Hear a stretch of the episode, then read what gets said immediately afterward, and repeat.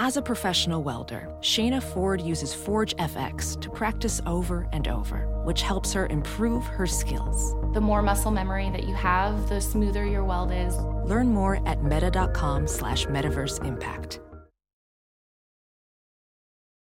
This episode of the Bears Talk Underground is brought to you by the Spotify Green Room formerly known as the Locker Room app, guys. Spotify Green Room is a live audio only sports talk platform, free to download and use. Talk to me, other fans, athletes, and insiders in real time. It's perfect for watch parties, debates, post game breakdowns, and reacting to breaking news.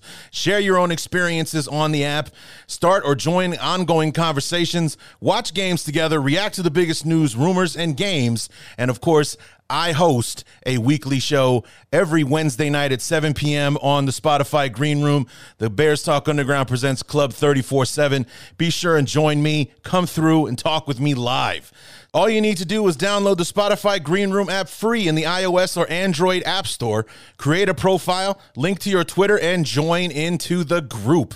Follow me to be notified when my room goes live. And of course, every Wednesday night, 7 p.m. Central, 8 o'clock Eastern, is when Club 34 7 uh, hits the air. So be sure to join in on the fun, guys. You don't want to miss it. And be sure to follow me on the uh, on the app so that you'll know anytime that I go live because uh, we'll be doing watch parties during the preseason. We'll be doing uh, knee jerk reactions during halftime uh, during the season and things like that. Lots to do. This app opens up so many possibilities possibilities for interaction between me and you, my loyal audience. So be sure and download the Spotify Green Room app wherever you get your apps. What's up, guys? It's time for the deep dive preview, the very first one of 2021. I'm recording this just after the Bucs and the Cowboys kicked off the season. What an outstanding game uh, those two teams put on. Was very impressed with the Cowboys, and um, you know, like I told um, Jake Ellenbogen yesterday, uh, one game does not a season make. So I don't want to go out ahead and say that the Cowboys are back and that they're going to be the team to beat in the NFC Easter or anything like that. They're going to have to do that a, a few more times uh, before I'll believe that the Cowboys are back and that they are for real. All I know is that I was super appreciative that they made a game out of it because the NFL has a tendency of these week one matchups uh, for the Super Bowl champs to kind of throw them a throw them a bone so that they can uh, show out in front of their home fans. And uh, you know that almost backfired on them last night because the Cowboys came to play, but uh, Brady and company pulled one last one uh, out, and uh, you know were able to put together. a victory, but a hell of a way to start off the season. And I hope it's indicative of the kind of football we'll see this year, like what it looks like when your team has an off season and a full training camp to get ready for the year, because uh, those teams look pretty sharp uh, last night. So, um, or tonight, I should say. So, uh, anyway, enough about other teams, let's talk about our guys and what it's going to take for them to get ready and for them to be able to pull off a miracle of their own uh, on Sunday night uh, against the LA Rams. So let's go ahead and get started. This is the deep dive week one preview episode of the Bears Talk Underground. So let's get to it.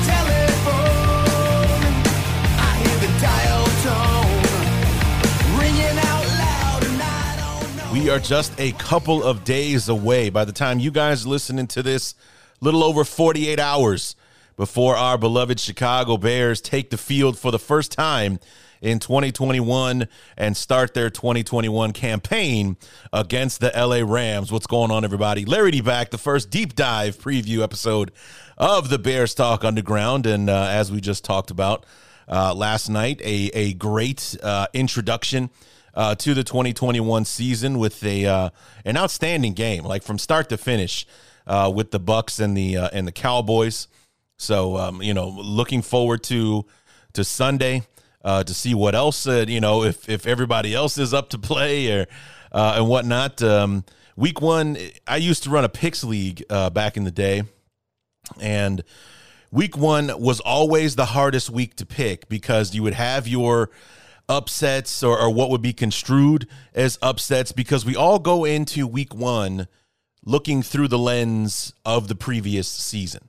So you would think that the six and ten Cowboys would go into the defending world champion Buccaneers and get housed by the champions, but that's not what happened. The Buccaneers uh, were about a, a, minute twenty away from losing uh, the, the the season opener with the whole world watching uh, when the Cowboys kicked a field goal to take a one point lead. Uh, you know, late in the fourth quarter uh, yesterday. And you would others i mean you know you like my favorite story to tell about the bears kicking the crap out of the cowboys back in 96 you would think that the bears were legit.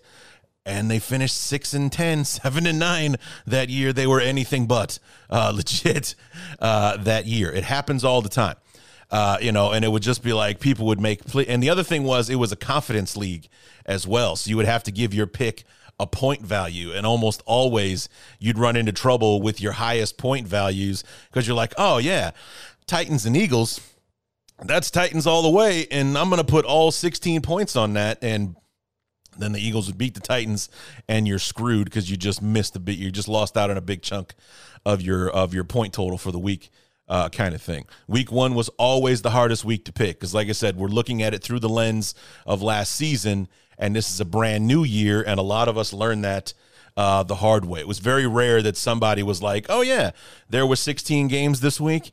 Somebody went 14 and two or something like that." It was always like the person with the best record for the week went like nine and seven, 10 and six, maybe, uh, kind of thing. Just because week one can be such a crapshoot sometimes and it, whether it's because it's a brand new season and there are uh, you know different players and different coaches and you know different chemistry and the teams are just going to be you know we're going to be different teams and a different outcome is expected or one team was just more ready to play than the other, regardless of how their season turns out. Like the Jaguars beating the Colts at home last year to go 0 and 15 for the rest of the year and not win another game uh, you know, for the rest of the season. So it's week one was always the toughest week to pick.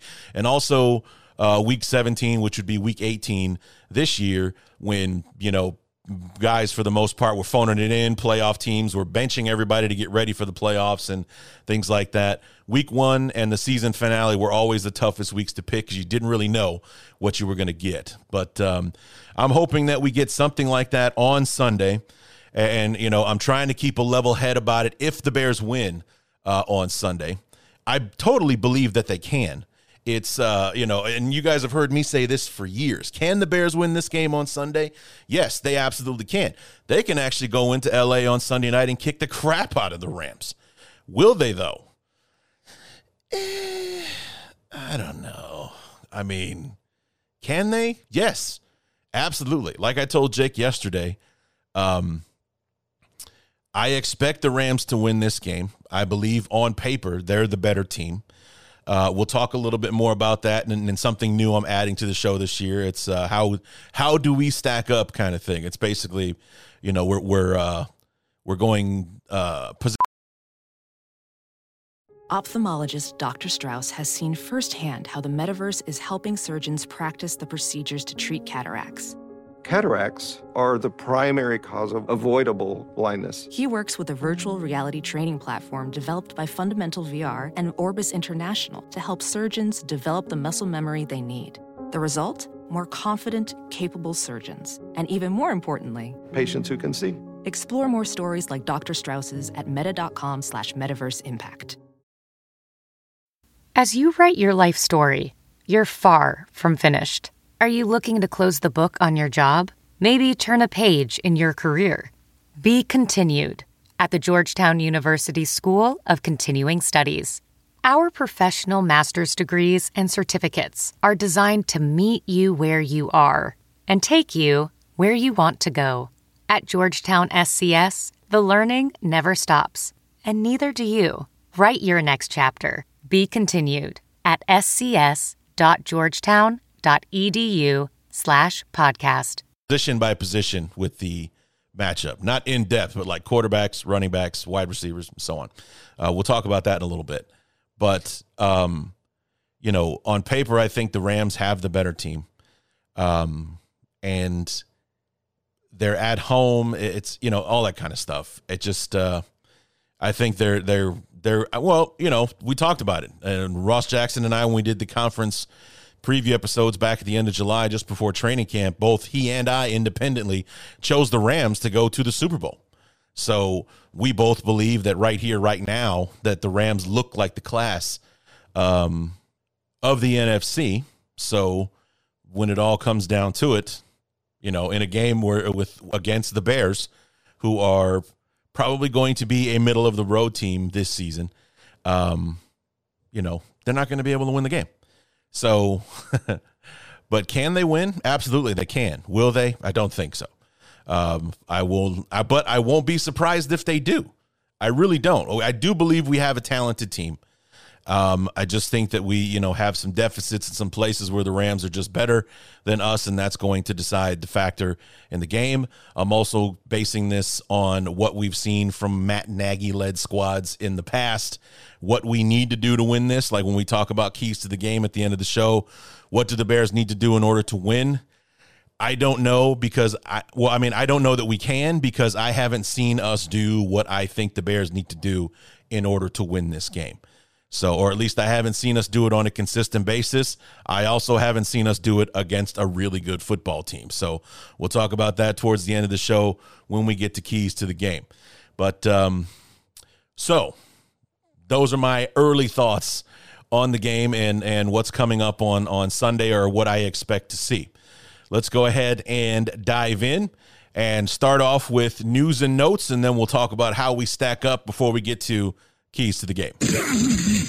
news and notes for the week one preview of the Bears Talk Underground. And uh, we'll start things off with uh, the Bears released another uh, 1920 football drive episode uh, on YouTube.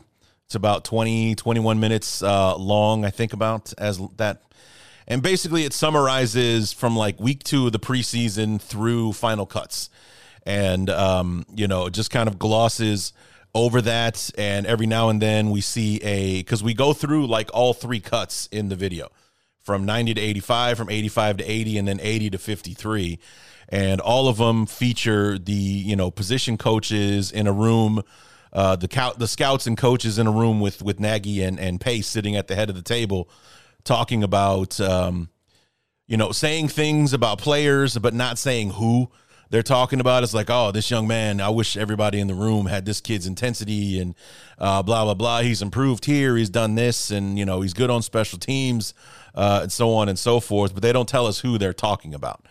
Um, and then we see highlights from the game. Uh, you know, from Buffalo. Then we see uh, the Tennessee game, and then we're going through final cuts. Um, we also got to go see. It was uh, David Montgomery and Darnell Mooney were out bowling with each other, and apparently they have this bet that the loser has to do ten push-ups on command wherever the winner says he has to do them. And Darnell Mooney ended up doing it.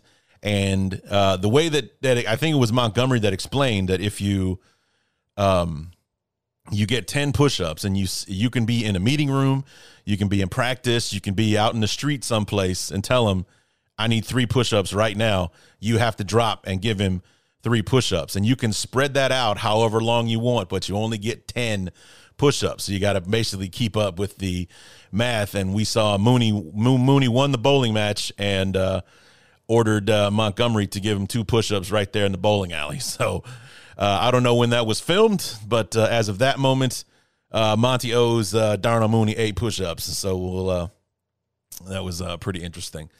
But um, I guess the real highlight of the video was at the end where Pace and Nagy kind of did the opposite of that meeting that you see on Hard Knocks over and over again. As a matter of fact, we didn't really actually see it on Hard Knocks this year.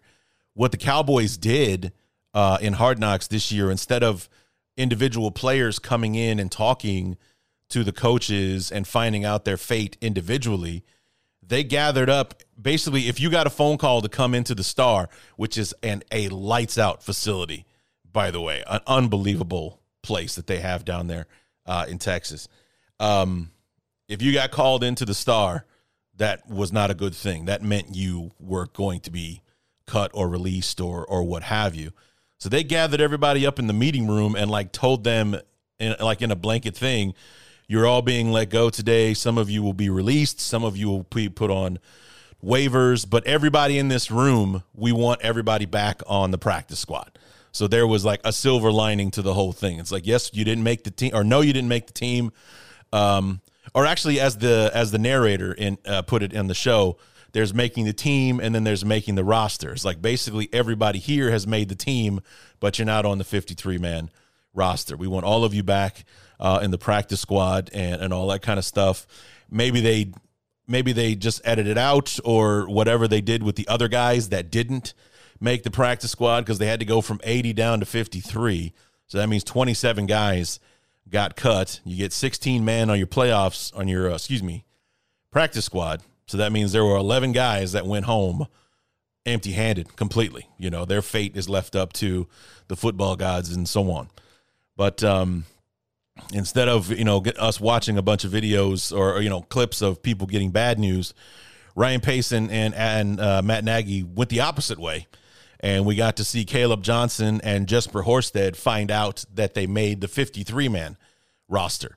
And you could see poor Jesper Horsted was kind of freaking out because this is his third year with the Bears, and he is uh, kind of sitting there. Um, you know, he's been on the roster. You know, he has been on the active roster with the Bears, but he's never made the roster before. He's always been cut at the end of camp and then added to the practice squad, and then for whatever reason was added to the active roster later, some point during the season.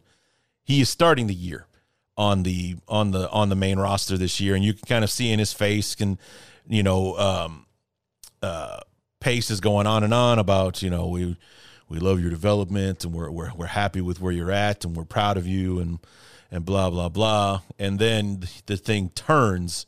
And he's like, but we also, you know, like we always see that, you know, the, the there's always bad news, and we don't do this enough. So this is going to be a time where we deliver good news. Congratulations, you're on the 53 man roster, and you see the 180. I mean, even Jesper Horsted is like, that's a total 180. I was not expecting, you know, that's why you called me in here, uh, kind of thing. And, um, you know, it was a pretty cool moment.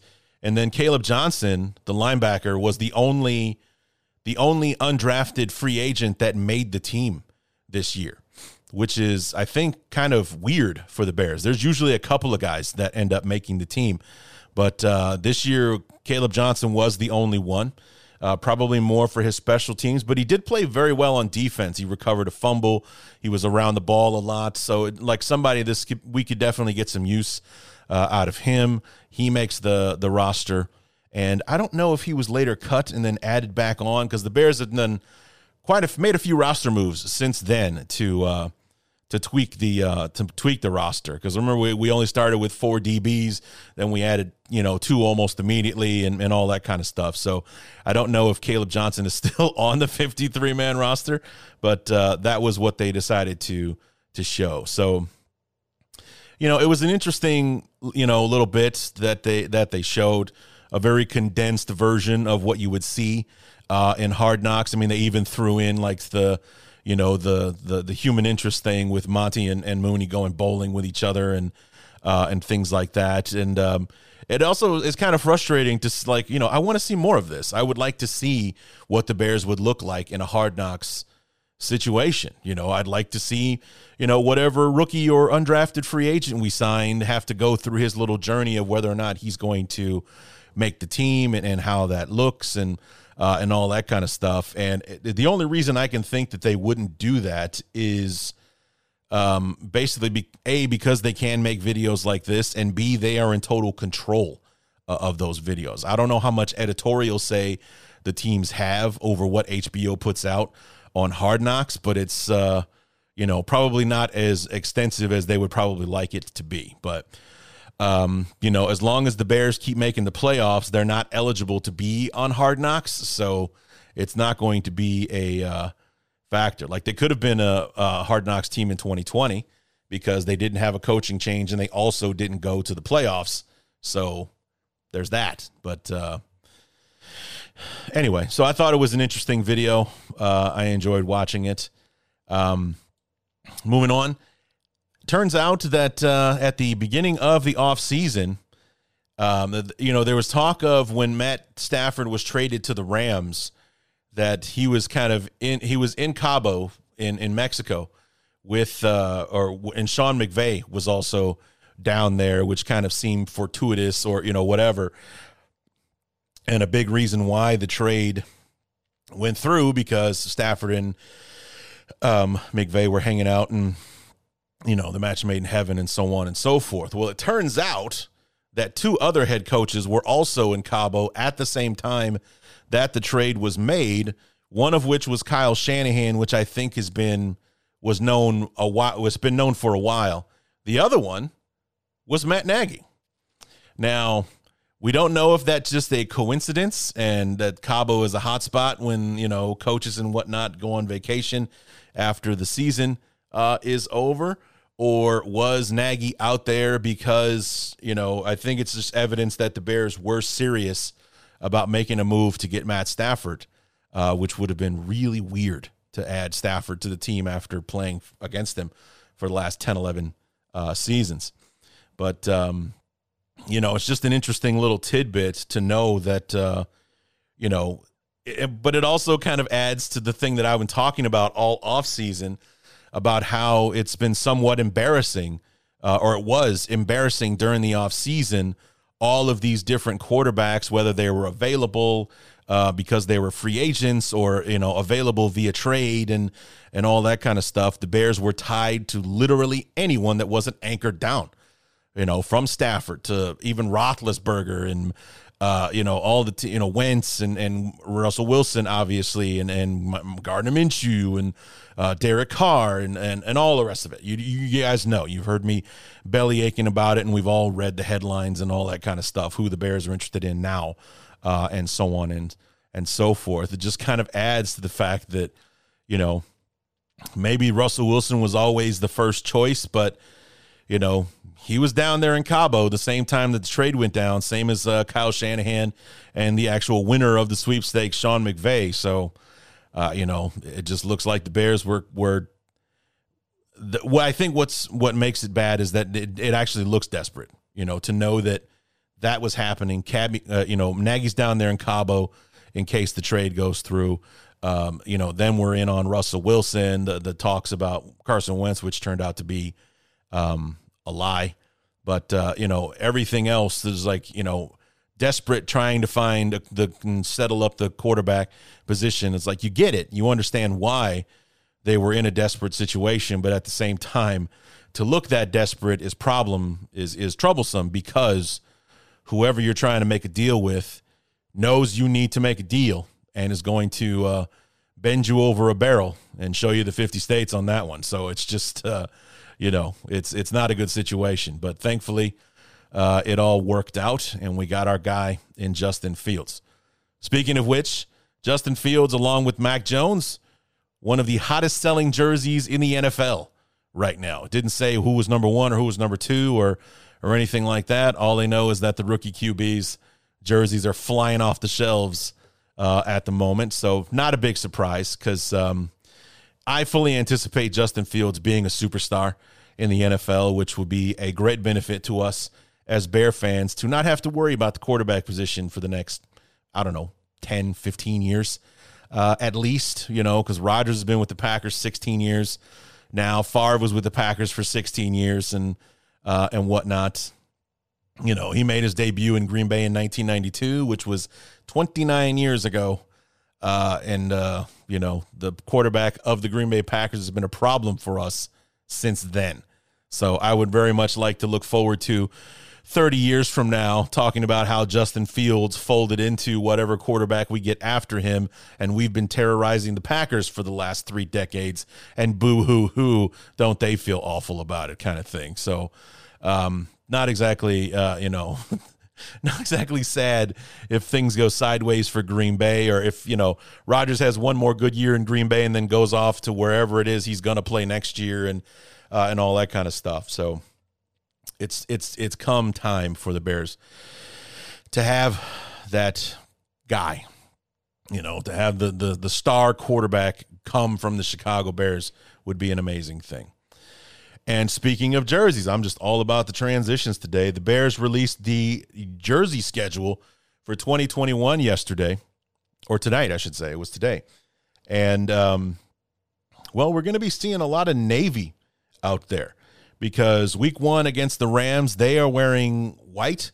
So that means the Bears are Navy, even on the road. Home next week for the Bengals, Navy. On the road, week three to Cleveland, they're going to make us wear the uh, home jerseys. So we're going to be wearing Navy again. Then week four at home against the Lions, Navy. Week five on the road in Oakland, or excuse me, in Las Vegas, actually, playing the Raiders in that new, uh, in the spaceship out there in, uh, in, um, or the, I think they call it the Death Star. Such a cool name for a stadium. Um, we're going to be wearing white for the first time. So the prettiest uniforms in football, we finally get to wear them against the Raiders. Then week six at home against Green Bay, we're going to be wearing those 1930 throwbacks with the um, the three stripes, almost looking like Michigan, basically. Then week seven on the road at Tampa Bay, back in the Navy jerseys because the Bucs for the most part wear white at home, uh, like they did last night. Week eight at home for the I want to say it's the 49ers. Let me look at that. Yeah, 49ers wearing the Navy. White jerseys for week nine on the road at Pittsburgh. That's a Monday night game, I believe. Uh, yeah, it is. Then we got the week 10 bye. And then at home for the Ravens, wearing the Navy jerseys. Week 12, Thanksgiving, we'll be on the road wearing white against the Lions. then week 13. I was going through these, kind of flipping through them one at a time, thinking I haven't seen it yet. I haven't seen it yet. Are we not doing it this year? Are we not doing it? Then week 13. Of course, it's week 13. Orange jerseys at home against the Cardinals. So we almost made it. We almost we made it through two thirds of the season without seeing those goddamn eyesores of jerseys. And thankfully, because there is a God in heaven, I tell you, we only have to see him once this year. We had to suffer through them twice last year. We lost both games, by the way, for those of you keeping score. We lost both games in those stupid ass jerseys to the um, to the Vikings and the Colts last year. And uh, this year, um, when Kyler Murray comes to town December 5th, we'll be wearing the orange jerseys. So, yeah. But that's only the only time, the one time that I have to sit there and watch the Chicago Pumpkins play against somebody. I hate those goddamn jerseys. Week 14 on the road to Green Bay, we're wearing white. Then week 15 at home against the Vikings, wearing the classic 1930s um, throwbacks again. We have a very good record in those uniforms, by the way. So I'm encouraged to see that week 15, when the Vikings come to town, we're wearing the jerseys that we can't seem to lose in. Then uh, day after Christmas on the road in Seattle, we're playing the, the obviously playing the Seahawks. That's who plays in Seattle um, wearing the whites, and then home for the season finale or the home finale against the Giants, wearing the navies, and then on the road at Minnesota at the end of the season, surprise, surprise, wearing the whites against the Vikings. So the um, bullet points there. Lots of navy to start off the year because home teams will be wearing white probably because of the weather. So we're the visitors, we get stuck with that kind of thing. And uh, Lots of I think we don't we don't wear white jerseys until week five. Um, we wear the throwbacks week six and week fifteen, and then of course the orange jerseys week number thirteen, which is poetic that it's week thirteen because I hate them, and 13 is an unlucky number. So yeah, there you go. So that's the jersey schedule for 2021. And then finally, we'll go through the uh, through the injury report here because um, you know the uh, the names or the powers that be wanted to scare us all to death uh, earlier this week by announcing that Eddie Goldman was on the well, hasn't been practicing because of an undisclosed injury, which kind of led everyone to think that it was serious, that this was going to be some kind of issue, and just kind of punctuate the the off season that Eddie Goldman has had, or the, the preseason, if you will, because he spent the whole off season leaving us all hanging. Uh, and maybe it's karma because of that, but he left us all hanging on whether or not he was coming back. One statement, one tweet, one you know, uh, Instagram you know story or whatever would have put it all to bed. But he waited literally until the day he showed up to camp in, in late August to, you know, confirm that he was in fact coming back this year. Um, and then of course he he had like a, a back injury to start things off.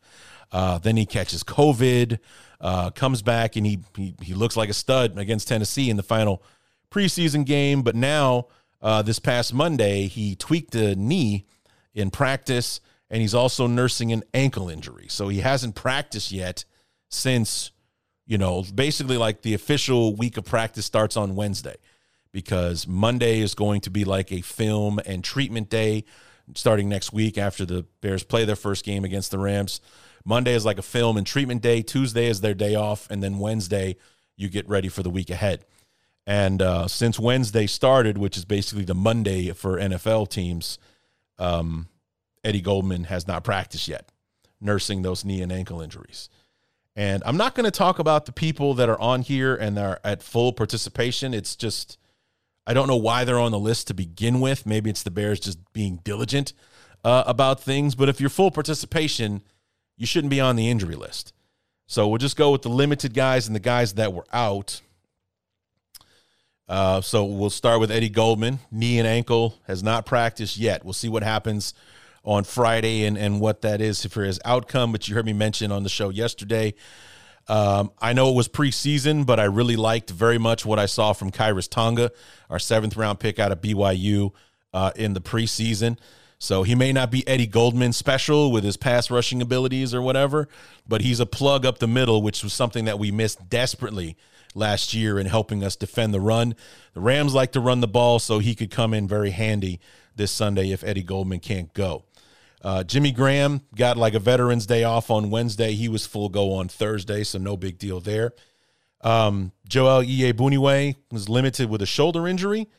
Khalil Mack, and here's this going again. It's limited with a groin injury. Fantastic.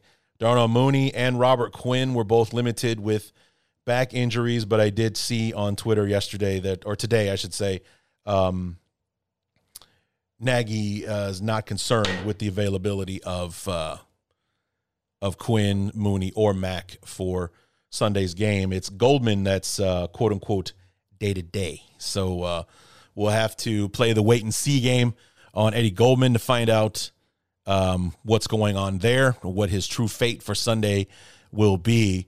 But it's nobody's pounding the drum about this being a significant injury where he's going to miss weeks and weeks uh, or, or anything like that. But then again, we've been burned like that before, haven't we, Bear fans? We're being told the whole time that Teven Jenkins' back injury wasn't a big deal until he had surgery that's going to knock him out until November. So, uh, yeah, we've heard it all before. So, we're back to the wait and see game with Eddie Goldman, waiting to see if he'll play on Sunday, waiting to see what his practice status is for today or tomorrow on Friday to um, you know, to see whether or not he's going to be able to play. Um, but uh, again, you know, I, I want Eddie Goldman out there, and I, dare I say we need him out there. But I think we're better suited to go without him this time with uh, with Khyiris Tonga. Uh, the the kid's a load in the middle, man. I just remember watching that Bills game, and granted, uh, you know, they were still scoring touchdowns, but you're seeing Khyiris Tonga playing on the Bills side of the line of scrimmage. It wasn't because of him that those plays, you know, ended up being scores. It was everybody else around him not getting it done because he was definitely kicking some ass. So, um, anyway, that is your news and notes. Going to take a quick break to hear from our sponsor. Then we're going to come back with how we stack up and the keys to the game. this episode of the Bears Talk Underground is brought to you by the Spotify Green Room formerly known as the Locker Room app, guys. Spotify Green Room is a live audio only sports talk platform, free to download and use. Talk to me, other fans, athletes, and insiders in real time. It's perfect for watch parties, debates, post game breakdowns, and reacting to breaking news. Share your own experiences on the app, start or join ongoing conversations, watch games together, react to the biggest news, rumors, and games, and of course, I host a weekly show every Wednesday night at 7 p.m. on the Spotify Green Room. The Bears Talk Underground presents Club 34 7. Be sure and join me. Come through and talk with me live. All you need to do is download the Spotify Green Room app free in the iOS or Android App Store. Create a profile, link to your Twitter, and join into the group. Follow me to be notified when my room goes live. And of course, every Wednesday night, 7 p.m. Central, 8 o'clock Eastern, is when Club 34 7 uh, hits the air. So be sure to join in on the fun, guys. You don't want to miss it. And be sure to follow me on the uh, on the app so that you'll know anytime that I go live because uh, we'll be doing watch parties during the preseason. We'll be doing uh, knee jerk reactions during halftime, uh, during the season, and things like that. Lots to do. This app opens up so many possibilities for interaction between me and you, my loyal audience. So be sure and download the Spotify Green Room app wherever you get your apps. Little something new we're going to try on the show this year in these deep dive uh, preview episodes.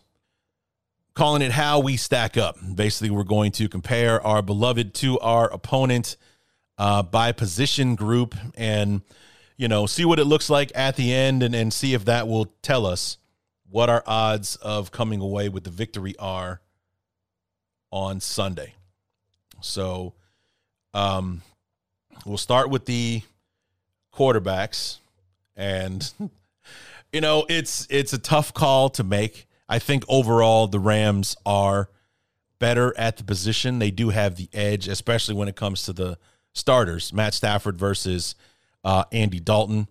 Um, Justin Fields definitely stacks the deck as far as the quote unquote backups uh, are concerned. But you heard uh, Jake Ellenbogen talk about their their backup quarterbacks and, and things like that. So I think overall we got to give that position to the Rams.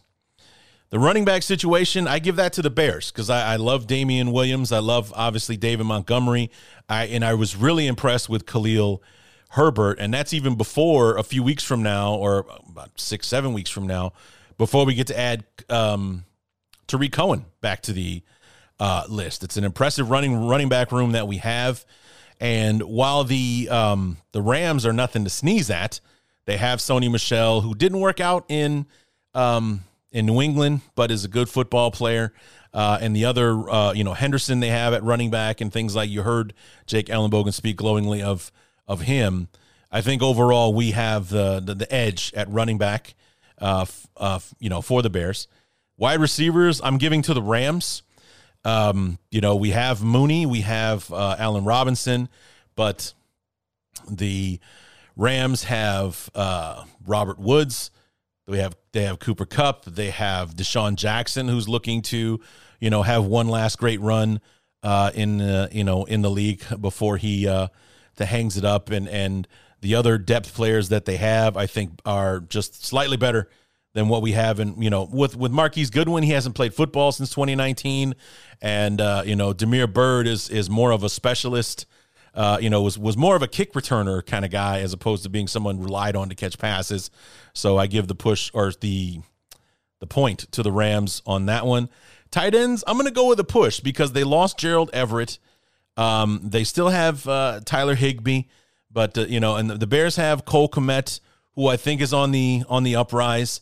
Jimmy Graham, despite the the ire and the hatred that he gets from Bear fans because we overpaid uh, for him for the most part, uh, is still one of the best weapons in the red zone in the entire league. I mean, the guy led the team in touchdown receptions last year, and almost all but like one or two were red zone situation uh, touchdowns. He's still a threat down there. He still be a weapon for us. And, you know, that's who the Bears look to in that situation. They use that 6'7, 270 pound frame when they're down uh, in the end zone. They just put, put it up for him, let him box him out, come down with the football.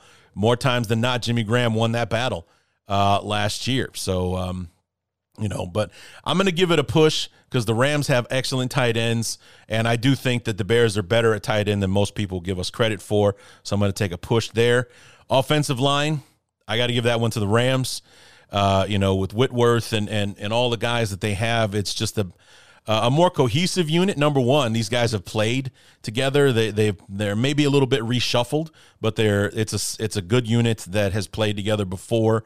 And the Bears, the Bears are uh, hopefully this is a unit that will win that will start to win these battles as we go through the season when they have a chance to play together. But you have Jason Peters who's going into year 18 uh, of his NFL career and has spent the majority of the last five seasons missing chunks of seasons with injuries. Um, you know, Cody Whitehair, he's a solid bet. Sam Mustipher played well last season, did not do all that great in the preseason. James Daniels is back from the uh, pec injury that cost him uh, and the injury that he was dealing with during the preseason and training camp uh, as well. And then you have Germain Ifedi. It's like across the board – we're decent. And I also think the Bears have a better unit up front than most people give us credit for. It's just that A, we haven't seen these guys play together yet. And B, we, you know, we haven't seen them play well. So uh, the offensive line was a problem for the Bears in the preseason. Granted, almost none of these guys are going to be playing on Sunday night, but uh, it is what it, it, was what it was. But uh, I'm going to have to go with the Rams they're more of the tried and true. They're tested and uh, they've been able to do it. Defensive line. It's it, this is an interesting argument because Aaron Donald would be enough to basically push any uh, unit over the top. It's just that after Aaron Donald, it's not as good as the Bears. You know, will you have Eddie Goldman, whether or not he plays on Sunday, but without Eddie Goldman, you still have, um, you still have Akiem Hicks, you still have Bilal Nichols. You have our other uh, depth pieces, the Khyiris Tonga, who I've been singing the praises of, uh, you know, for the for whatever. And I think that's what kind of balances it out to a push on the defensive line. So Aaron Donald gives the Rams a huge advantage, but everyone else around him, he doesn't have an Akiem Hicks and a Bilal Nichols on the other side. If they did, holy hell, watch out for that uh, defensive line. Uh, it's it's Aaron Donald and then everybody else. And granted, Donald is an absolute beast, and he will need all three of our interior linemen to keep him blocked. And it's up to our tackles to to make sure that the that the defensive ends and the outside linebackers uh, don't uh, don't get after him like that. But whew, it could be tough. It could be tough. But um, you know, I'm going to give that a push based on uh, we've got a solid defensive line uh, as well. And and you know the presence of Eddie Goldman almost gives the Bears an advantage. Uh, but for now, I'm going to give a push on the defensive line. Linebackers, I give to the Bears. From our outside linebackers to our interior guys, I just believe we have the better unit uh, across the board. Um, you know, the Rams, uh, you know, had the best defense in the NFL uh, last year, ranked number one.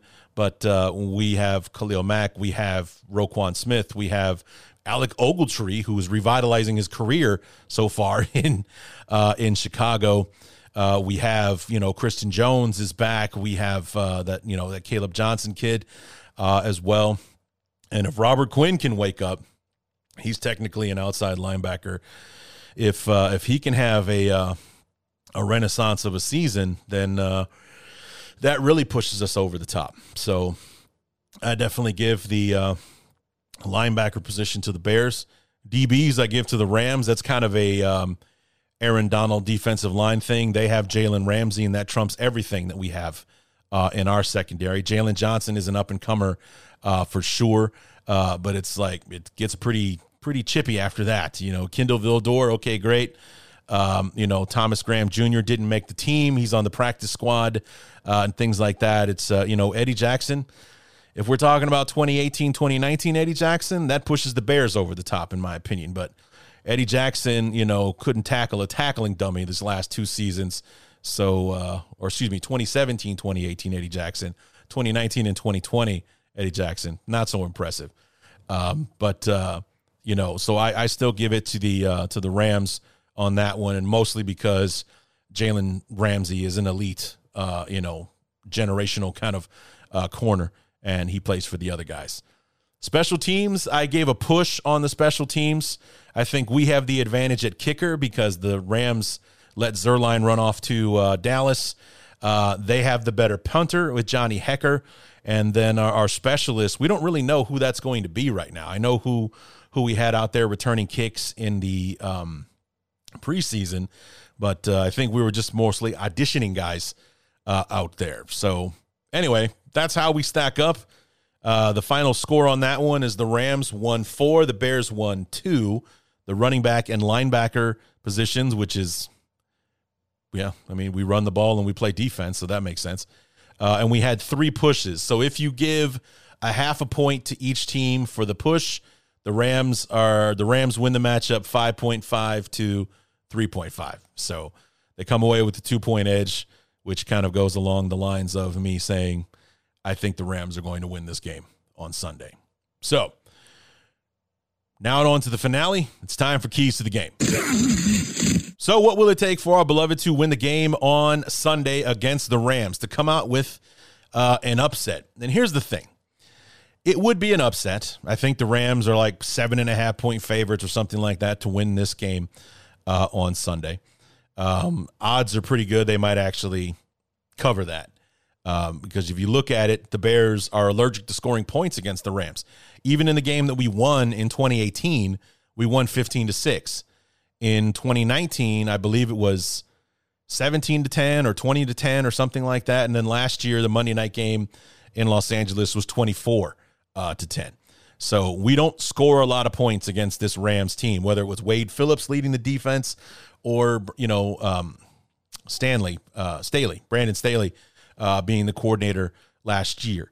Uh, now it's um, oh Raheem Morris is the defensive coordinator uh, out there now. He he inherits that uh, that world class defense with the world class talent on it. Will they be as productive under him as they were under uh, you know Phillips and, and Staley? Uh, remains to be seen. But um, you know, what do I think it will take for the Bears to come away with the win here? It's simple. Some of these might sound, you know, like of well, of course that makes sense.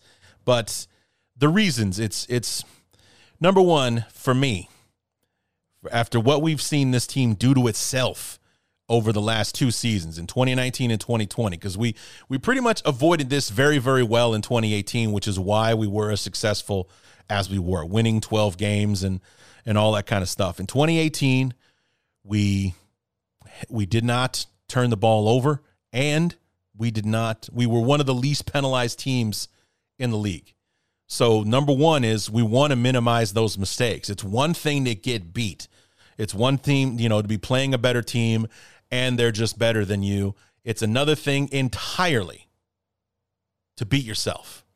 And the Bears in 2019 and last year in 2020 were especially good at beating themselves. Turnovers, untimely penalties. You know, you guys heard me talk about it all the time. We would have a third and eight. We'd come up with the stop. Oh, but wait, there was a holding penalty. And, and granted, the yardage isn't enough to get a first down, but the penalty itself is an automatic first. We stay out there on the field and give the offense another chance to uh, stretch out the drive and put some points on the board. The Bears did it over and over again, or the opposite would happen on offense. We'd have a positive play, and then a flag would bring that bring that penalty back or bring that play back. So it would erase what erase the good thing and bring it back. So the Bears have to be they don't have to be perfect, but they have to be close to it to beat the Rams. The Rams aren't so good that we have to play the perfect game to win. It's just this is the NFL and winning football games is hard enough without you beating yourself. And the Bears have been especially good at helping their opponents beat them uh, in the last two seasons, which is why we've had these inconsistent eight and eight uh, years. Uh, if we want to avoid losing our seventh opener in eight seasons, the Bears had lost six in a row before we beat the Lions last year, and I think we can all agree we should have lost that game. If not for D'Andre Swift and his Butterfingers uh, last year, we would have lost that game. But um, you know, if we want to avoid a seventh loss in eight in the last eight openers, then we're gonna have to be. We're not gonna. We're gonna have to force mistakes instead of making them uh, against the uh, Rams. Number two, we need to hang on to the ball as long as possible. And this is what I was talking about at the beginning of the show, uh, is as far as saying that uh, you know one of these keys is something that we haven't seen the Bears do well, and we haven't seen them do it against good teams because we saw the Bears do this on that four game stretch last year. We scored 30 points a game.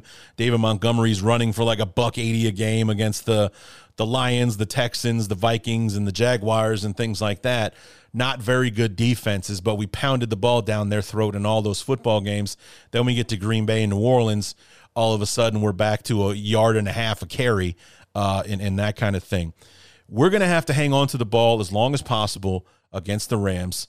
And that means running the football, keeping the clock running, keeping Stafford and company off of the field because they have the ability to be extremely explosive on the offensive side of the ball, and you don't want to give them those opportunities.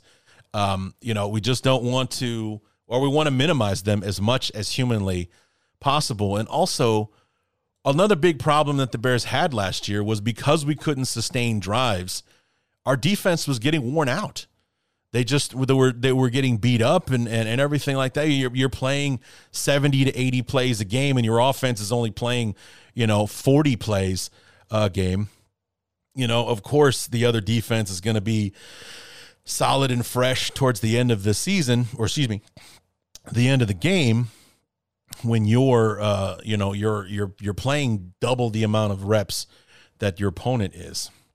So, and I know that the Bears struggled in those last six games. Did not look like a very good defense, but you know, we'll uh, we'll like I said, that would also a factor in those games uh, as well. I think maybe it's just at that point of the the season, the the amount of plays that our defense had to play throughout the year last year, I think was maybe adding up uh, at the end of the uh, at the end of the season. So we want to keep our defense fresh. We want to sustain drives, and and even they don't have to end in points. That's the other thing uh, as well. That's that's the best case scenario is to finish up with points, but we just don't want to. And we saw it again in the preseason.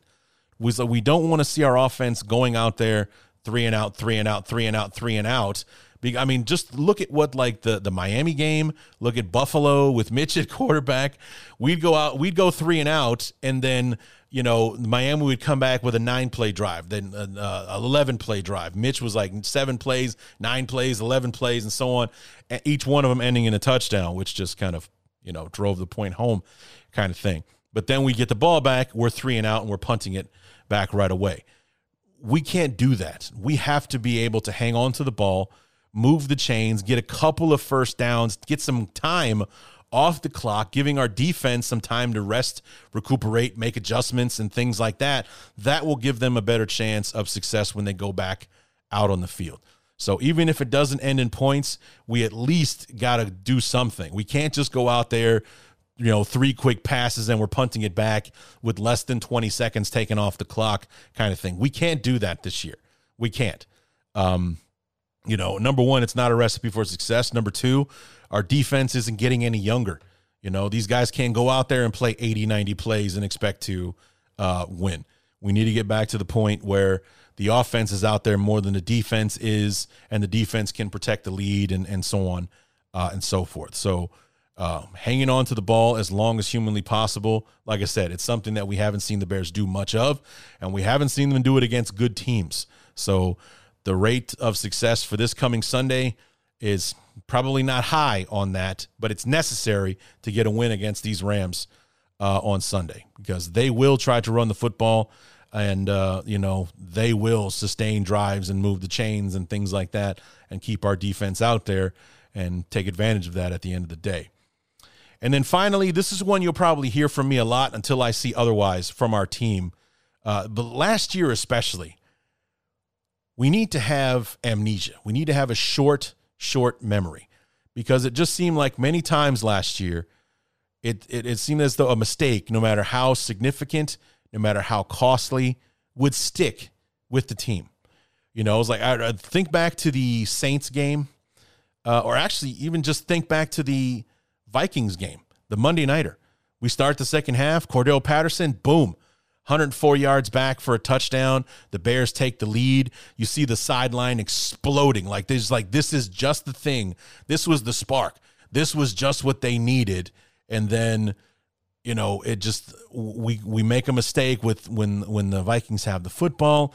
We we we turn the ball over. We we can't block uh, on offense, and just kind of suck the air right out of the room and it just like we never really recovered from that. Same thing with like like I said with the Saints game, we were we were getting some things going against the Saints. And um, what was this? I think it was DeAndre Carter or something like that. The punt returner that we brought in fumbles the ball or muffs the kick and gives it back to the to, to the Saints. We never really recovered uh, from that. It just seemed like whenever there was some kind of mistake that offset something good that happened, we never, it was just something that just kind of stuck. Like maybe the guys were stuck in here we go again mode or anything like that. We need to do a better job of being more mentally strong and shaking off these these mistakes. You know, it's like one play does not a football game make. It's it's you know you have to be you have to just let it roll off your back and go out there and, and just you know go out there on the next play and get that play back. You know, we made a mistake on this one make sure that you you you go ahead and get it back on the on the next one. Just be mentally tough and have the amnesia that you need to have as a pro football player. Um, don't let these mistakes linger and affect how the rest of the game goes for you. And I think that comes down more to coaching uh, than anything else. Nagy needs to be able to uh, get his guys to mentally bounce back uh, from a mistake you know, maybe not pound it in their head that they screwed up when they come to the sidelines, something, you know, just to uh, kind of uh, uh, encourage a reversal of fortune, you know, like, okay, that's all right, we'll get it on the next one, you know, that kind of thing to, you know, help the team move on from the mistake as opposed to, uh, you know, playing in such a way on this play so that last play doesn't happen again, kind of thing. We don't want our guys because that means you're thinking. That means you're thinking, and thinking in football is bad. Thinking is bad. It's read and react, read and react, read and react. Um, you, you, know, just want to react to what's happening uh, in front of you. You don't want to do something based on what happened earlier uh, in the football game. That's the coach's job. Let the coaches do the thinking. You just go out there, you read what's happening, you react to it, you make the play. So I would like to see the Bears not get so mentally taken out of the football game if and when there is a mistake. You know, like I mean, even if it's something just as simple as, uh, you know, here on third and five, the Bears come up with a stop, but oh wait, there was a illegal hands to the face or a holding penalty or something like that that gives the ball back to the defense or to the offense, and the defense has to stay out there. Don't let it mess you up. Don't let it screw up your brain. Forget about it.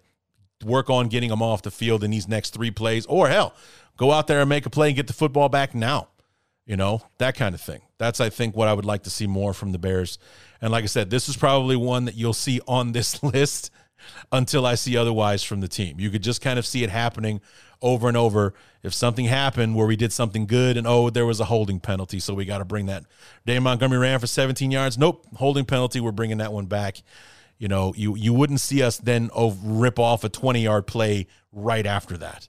You know, you would just see, oh, we'll run the ball again, the tackled in the backfield kind of thing. So that's the kind of thing I would like to see us avoid uh, this season. So, I mean, not only is that a key to the game, that's a key to the season because you saw it happen over and over again uh, last year. It's one I would like to see the Bears uh, avoid this season. So, there you have it, guys. That is the deep dive preview for week one against the Rams. Sadly, I am picking the Rams to win this game, but don't let that fool you. I will be happy, thrilled, and not surprised if we do win on Sunday. I will be very happy to be wrong about this one, but uh, I'm also a realistic Bears fan. And on paper, I just think we're going number one, we're on the road. Number two, we're on national TV, not exactly Nagy's specialty. And um, like I said, on paper, I believe the the Rams have the better football team. So I just think the deck is stacked against us. Uh, I would just really love to see another outstanding football game like the one we watched tonight with the Bucs and the uh, Cowboys. And um, you know whether we come out on top or whether we, you know, are looking for our first win against the Bengals next week. I just want it to be a good game. I don't want us to go out there and get our asses handed to us. So, Anyway, that is going to do it. Come back on Monday for the first Bear Up, Bear Down episode of 2021. Until then, my name is Larry D, and this has been Bears Talk Underground. Amen.